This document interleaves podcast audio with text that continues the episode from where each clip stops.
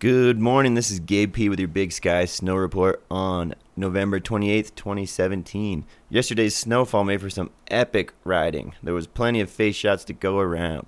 In the past 24 hours, we saw 7 inches collect mid mountain. Today should be a great day also. Sunny with low temps around 19 degrees and the high around 28 degrees.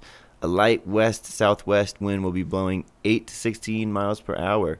There are still plenty of freshies to go around, so get your gear and head on up.